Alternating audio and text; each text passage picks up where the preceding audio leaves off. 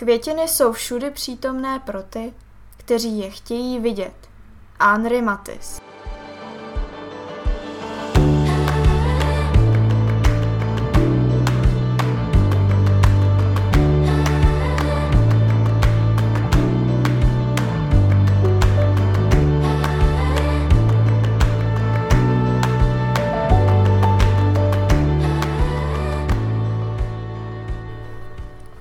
Zdravíme naše posluchače. Ahoj Áďo. Ahoj Dášo.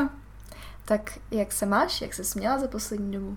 No, docela to šlo. Víš co, škola, trošku moc povinností a úkolů, mm. ale já mám tady zbytu moc krásný výhled na dětský hřiště a jak tady tak každý den pozoruju ty maminky s dětma, mm-hmm. tak si říkám, že už jako bych chtěla být na tom jejich místě. Jo? No samozřejmě na místě těch dětí. Jasně.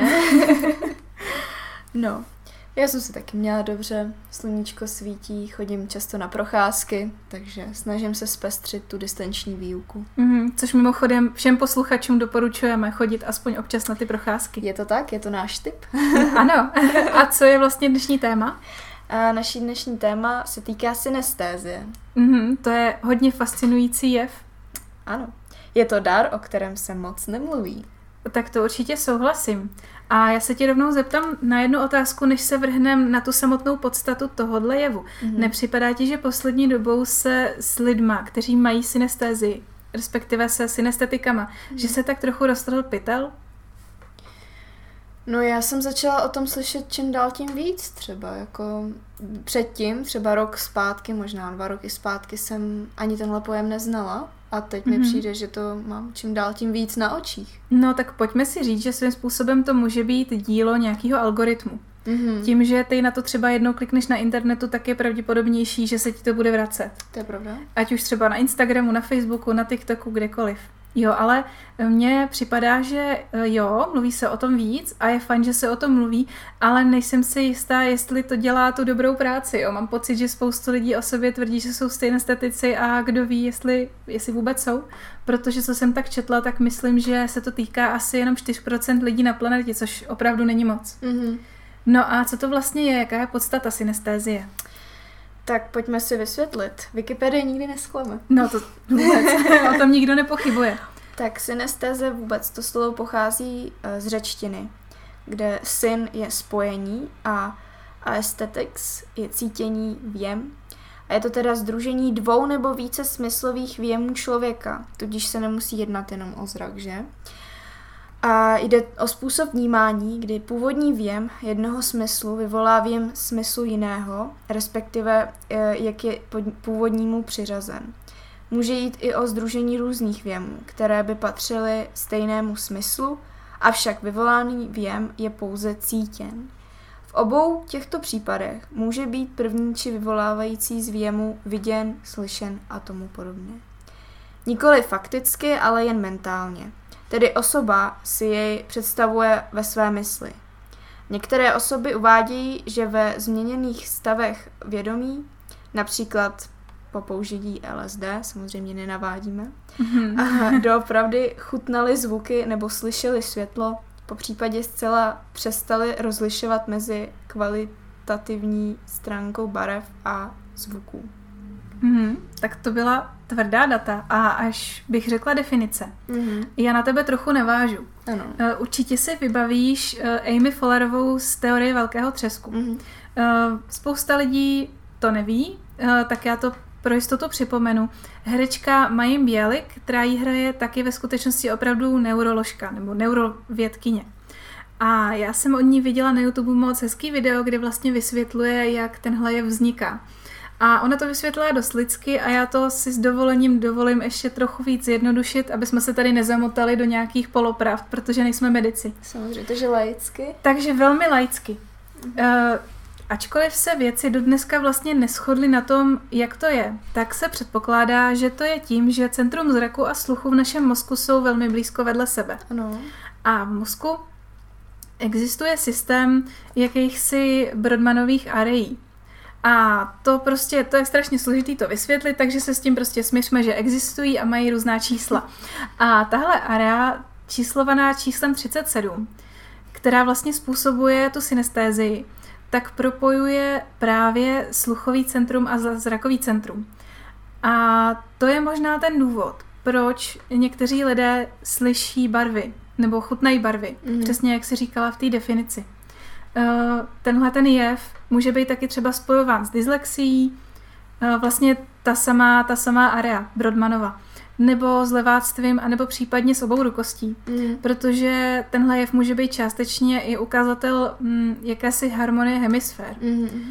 Takže to ti vyjede na začátek. Mm. Jako fakt dobrá poznámka. Myslím si, že si to fakt zjednodušila, je to pochopitelné.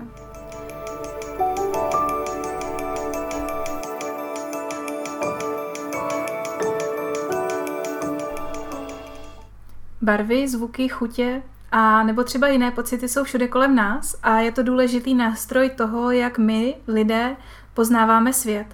A každý to prožívá trochu jinak. Naše mozky mají tendenci uh, si to logicky jinak pospojovávat a to je neskutečně fascinující.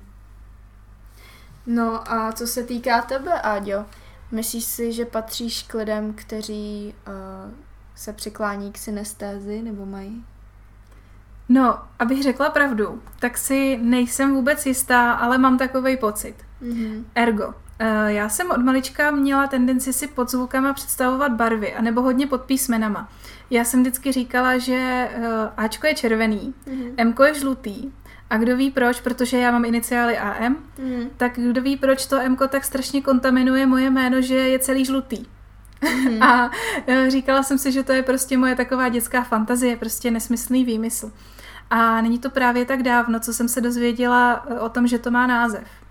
Což jednak mě překvapilo, a druhá mě to nadchlo. Mm-hmm. A vlastně trochu mi to otevřelo oči v tom, že jsem zjistila, že to, že mám pocit, když něco jím, že to má tvary, že to prostě vlastně i třeba termín, v terminologii vinařství se jako říká, že ta vína jsou zaoblená a tak, eh, tak mě nenapadlo, že to má takovýhle název. No a co vlastně ty? Tak já si sebe neškatulkuju eh, k synestetikům, protože nic podobného jsem úplně nezažívala, neprožívala. Um, nikdy mě to ani nenapadlo upřímně. Ale mm. mám kamarádku, která mi vyprávěla, že už odmala právě třeba čísla nebo písmena, jak si říkala, tak jim dávala barvu. Třeba jednička je červená, dvojka je modrá, trojka je zelená a tak. A vlastně, když mi to říkala, tak mě to svým způsobem jako dávalo smysl, ačkoliv nejsem schopná popsat proč. No, to aspoň pro mě to dává obrovský smysl, protože k jedním těm mým um, výstřednostem patří i to, že i země pro mě mají chuť. Mm-hmm. Když se mi řekne třeba, nevím, první mě napadne Anglie, tak okamžitě cítím, uh, kdo ví proč, chuť jahod s čajem.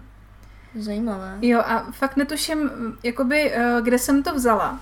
Ale na druhou stranu, jak říkám, to smysl dává, protože že jo, s čím je Anglie spojená? S, s jahodovými dezertama a s čajem.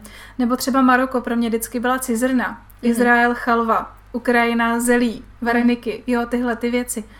Takže z tohohle, z tohohle pohledu to pro mě smysl dává.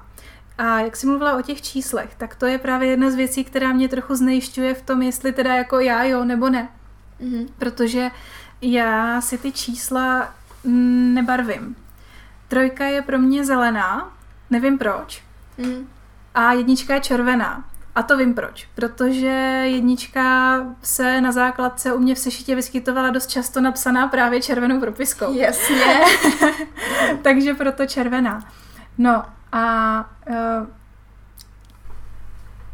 na tohle vlastně existuje takový jednoduchý test, kterým já bych v číslech neprošla, ale v písmenkách jo, kdy si vlastně vypíšeš třeba abecedu nebo číselnou soustavu a přeřadíš k ním barvy. Mm-hmm. Potom ten test opakuješ za hodinu nebo za dvě a porovnáš si ty výsledky. A když se to víceméně shoduje, tak jo, tak máš předpoklady k tomu, že máš synestézii. Ano, to je zajímavé, to si někdy zkusím. Zkus. A vy posluchači určitě taky a můžete nám dát vědět, jak to dopadlo. Jo. No, já jsem se chtěla spíš zeptat eh, na to, jestli jedničku máš červenou, není to spíš asociace než... No, to je právě ten problém, já si myslím, že jo. Mhm. A teď jako rozlišit, kde je hranice synestézie a kde asociace. Mm-hmm. To je podle mě strašně těžký a proto možná tolik lidí dneska tvrdí, že se mezi synestetiky řadí. No a stejně tak, když si určitý jídla nebo nápoje přiřazuješ k státům, tak není to právě bazírované na zkušenostech? Já si myslím, že určitě. Uh, já mám takovou další výstřednost, ale zeptám se tě nejdřív, upřednostňuješ třeba jídlo určitý barvy? To asi ani nerozumím, jak to myslíš přesně. No, tak já ti to vysvětlím, jo. Já třeba mám to, že když jakmile je nějaký jídlo červený, mm-hmm. tak automaticky předpokládám, že je dobrý a bude mi chutnat. Jakmile to má odstín do žluta, tak jsem k tomu jako nedůvěřivá. Ano. Nemáš něco podobného? No, když je to třeba zelený. ne, um, já mám ráda třeba jako smutíčka i z, já taky. ze špenátu. Ale prostě to před, ta předpojatost no, dělá no, hodně. No, jo, no, prostě no. předpokládám automaticky červená, to bude výborný. Mhm. Jasně.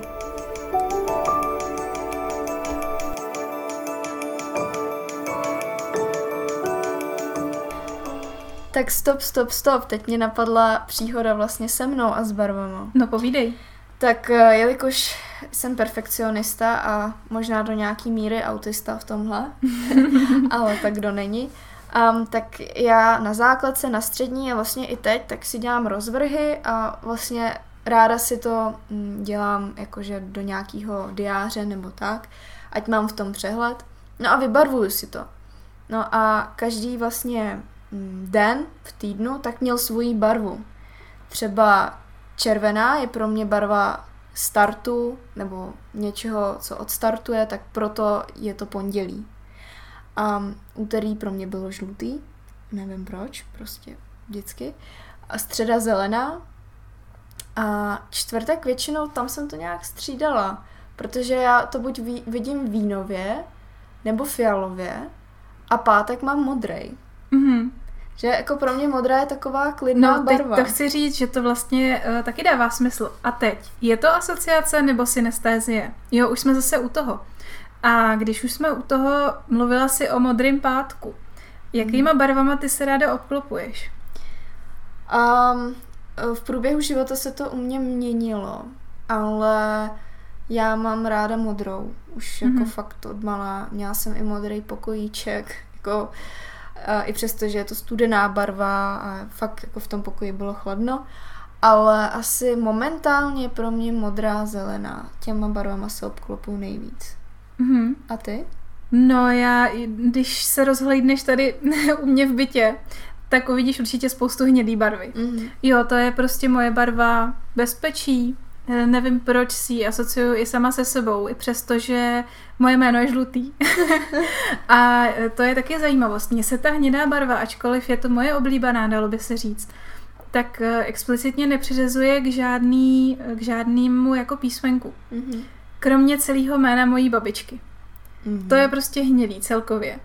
I když D mám spíš jako do zelena a ona je vlastně dvě D vedle sebe, mm-hmm. iniciály, tak stejně to jméno celkově vidím mm-hmm. hnědě. Mm-hmm. A to samý i s, vlastně s písničkama, protože někdo to má tak, že určitý tóny vidí v určitých barvách, nebo mm-hmm. vidí, představuje si. Jasně.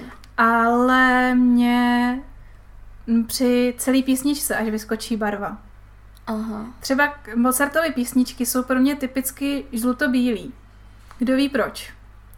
Žlutá, bílá, červená. Uh-huh. Uh, repové písničky jsou pro mě typicky modrý, červený, černý. Uh-huh. Nemám tušení, proč to tak je, asi nějaká asociace, ale je to prostě tak. A mě teď ještě na tebe napadla další otázka. Uh-huh. Ohledně těch asociací. Um, Jelikož o takovýchhle věcech se občas bavíme, tak věříš na barvu aury? Nebo máš tendenci ji vidět, přizovat si klidem barvu? A rozhodně na to věřím a jako i přiznám se k tomu, že u lidí vidím auru, nebo to se ani nedá popsat tak, že to vidíš. Je to feeling. Je to prostě spíš ten pocit toho, mm-hmm. že hm, k tomu bych přiřadila tuhle barvu a tak.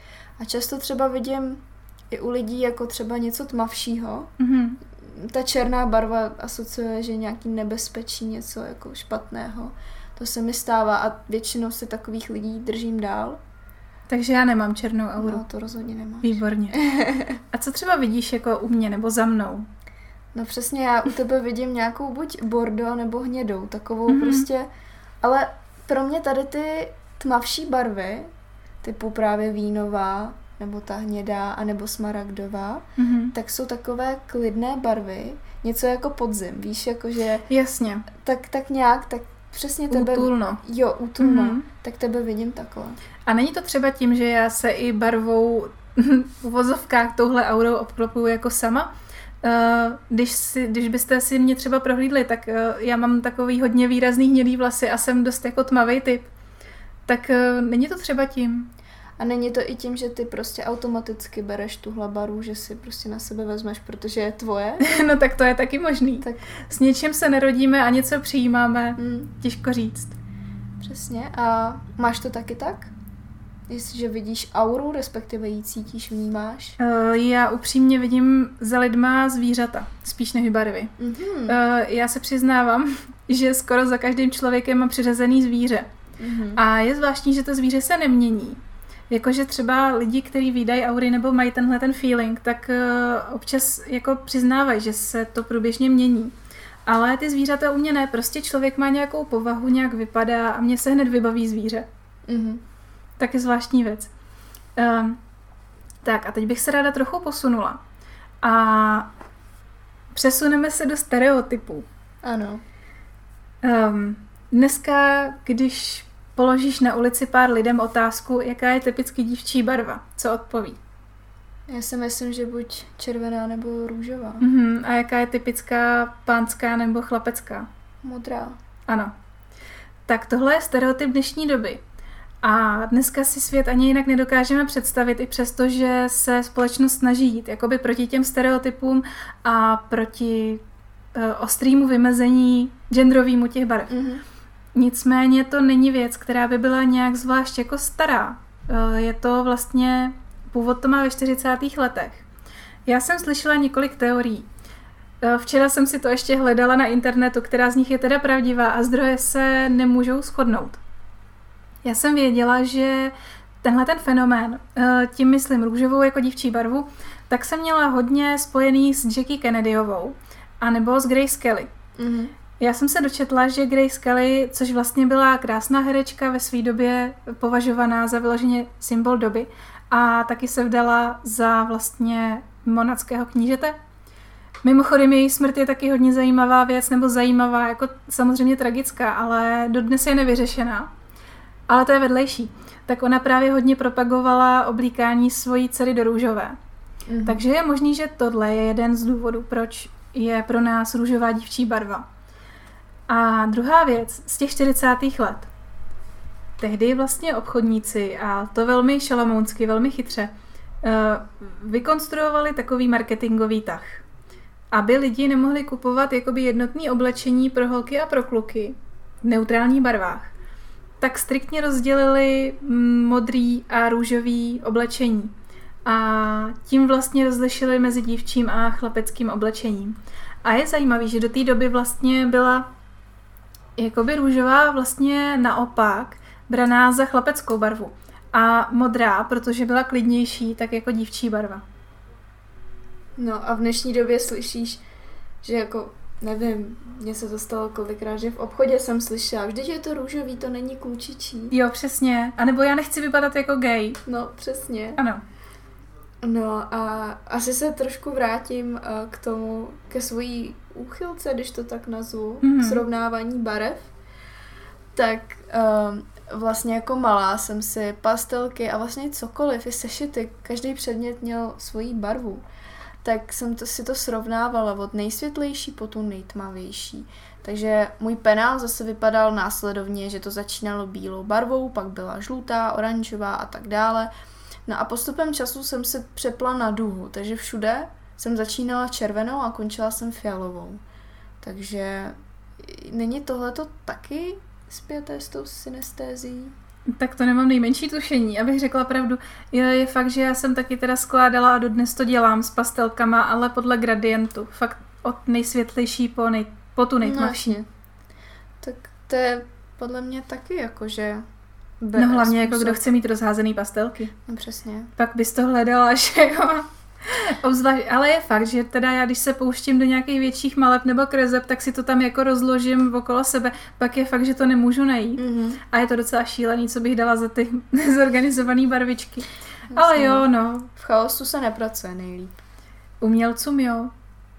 Ale to je vlastně geniální, protože umělci dokážou i v tom chaosu vidět řád. No. Vždycky šáhneš do něčeho a Ano, máš ano, to. ano.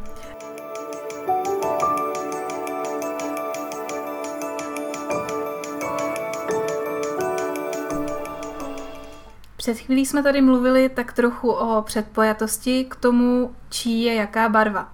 A to není vlastně jediný stereotyp, který my máme. Uh, Dášo, když jdeš třeba do knihkupectví, tak máš tendenci soudit knížku podle, ne podle obalu jako takového, ale podle barvy? Hmm, tak to asi úplně nemám. Je to zvláštní, ale ne. Jako samozřejmě soudím knížku podle obalu, že jo, ale... No tak to je v lidské ale povaze. já, když si představím svoje regály s knihama, tak Mhm. mm-hmm. tam nemám vyloženě třeba převahu určitý barvy. Mhm. Mě vždycky fakt zaujme možná nějaký kombinace, když mi to přijde zajímavé, tak si to vezmu. Mhm. Ale vyloženě, že bych měla, hm, tak červená, tak to znamená, že to bude dobrý. Tak to nemám. No budeš se divit, ale já taky ne. já mám strašně moc bílých knížek, Mhm. když se koukneš ke mně do knihovny. No. Ale je to tím, že většinu těch světlých knížek já jsem zjedila po babičce. A evidentně mně přijde, že dřív měli přístup ke knížkám dvojí. Buď to měli světlý, bílý nebo žlutý přebaly, anebo tmavý. Mhm. Když se koukneš na knížky, které jsou modernější, tak ty jsou různě barevný. No to je pravda. Jo, tam prostě fakt nejrůznější pestrý barvy, i tlumený, i zemitý, prostě všechno možný, ale ty starší knížky jsou zpravidla bílý nebo žlutý. Mhm. Takže jako já když jdu do knihkupectví, tak samozřejmě koukám na obaly, jestli je to líbivý nebo ne, ale dost často to mám tak, že jdu pro konkrétní knížku a je mi jedno, jak je Mm, graficky provedená. to je pravda. A víš, čeho si ještě všímám, že knížky žánru sci-fi nebo fantasy jsou většinou tmavý. Jo, to je pravda. Ty určitě koukáš tady na ty moje dvě No, knížky. jasně. ano. Ale i já doma, jo, co je to mám, pravda. Mhm. tak taky jsou tmavý a možná je to právě spjaté s tím, že ta tmavá barva má vyvolat v nás nějakou jako tajuplnost, že je to něco tajemné, neznámé, Mhm. takže i barvy hrají svoji roli. No určitě, od toho máme psychologii barev. Když už jsme u těch obalů a knížek, mně taky připadá většinou uh, Tolkienova sága Pána prstenů bejvá do zelený. Hmm. Jo, nebo do takovýchhle barev. Um, sci-fi naopak bejvají spíš do tmavomodrých. No, Mi no. tak připadá, aby to asi evakovalo vesmír nebo budoucnost nebo Jo. tak něco. Takže určitě uh, a myslím si, že když se trochu vrátím o skok zpátky, by se nad tím měli zamýšlet um, grafici, kteří tohle dělají u knížek. Já si myslím osobně, že dneska už je to tak pokročilý, že spoustu nakladatelství to dělá. Mhm. Ale mám bohužel takovou špatnou zkušenost u některých knížek, že ten obal skoro nesouvisí, nebo je fakt strašně špatný. Hmm. Uh, jestli si vzpomeneš nedávno, nebo nedávno, už je to taky nějaký ten pátek, vyšla knížka Serotonin. Mhm. A to čtenáři hodnotili jako jednu z nejhorších, vlastně nejlepších knížek, ale zároveň nejhorších obálek. Mhm. Protože ta obálka opravdu není nic moc. A kdybych nevěděla, že ta knížka je dobrá, tak bych si ji nikdy nekoupila. Hmm. No, takže stejně jako to dělá určitý dojem. Určitě. I když samozřejmě slycháme pořád, že to nemáme dělat, soudit, soudit knížku podle obalu, tak určitě to děláme. Je to přirozený. To máme i u lidí, že jo? No jasně. No a asi na závěr dáme náš tip. Tak Ústav českého jazyka a teorie komunikace a Filozofické fakulty a tak pracuje na výzkumu ohledně synestéze a vy se tam můžete zaregistrovat, pokud a, máte nějaké synestetické prožitky, anebo se domníváte, že je možná máte. Fakt? To je zajímavý. To No. jsem vůbec netušila. Tak to, se To už bych tam dávno byla. tak se můžeš zaregistrovat. No super, tak to jo, hned na to jdu. Určitě jim přispěješ. No a vy posluchači určitě taky. Najít si Ústav eh, českého jazyka a komunikace, teorie komunikace a registrovat se, pokud tohle na sobě pozorujete. Mhm, přesně tak. Tak děkujeme moc za poslech. Já vám taky moc děkuju. Loučí se s vámi Jinotaj. A když tak nám pište na e-mail nebo na Instagram. Budeme moc rádi za jakýkoliv feedback. A na Instagramu nás najdete pod jinotaj.podcast a na e-mail nám můžete psát na jinotaj.podcast zavináč gmail.com Děkujeme moc. Loučí se s váma Adéla a Daria.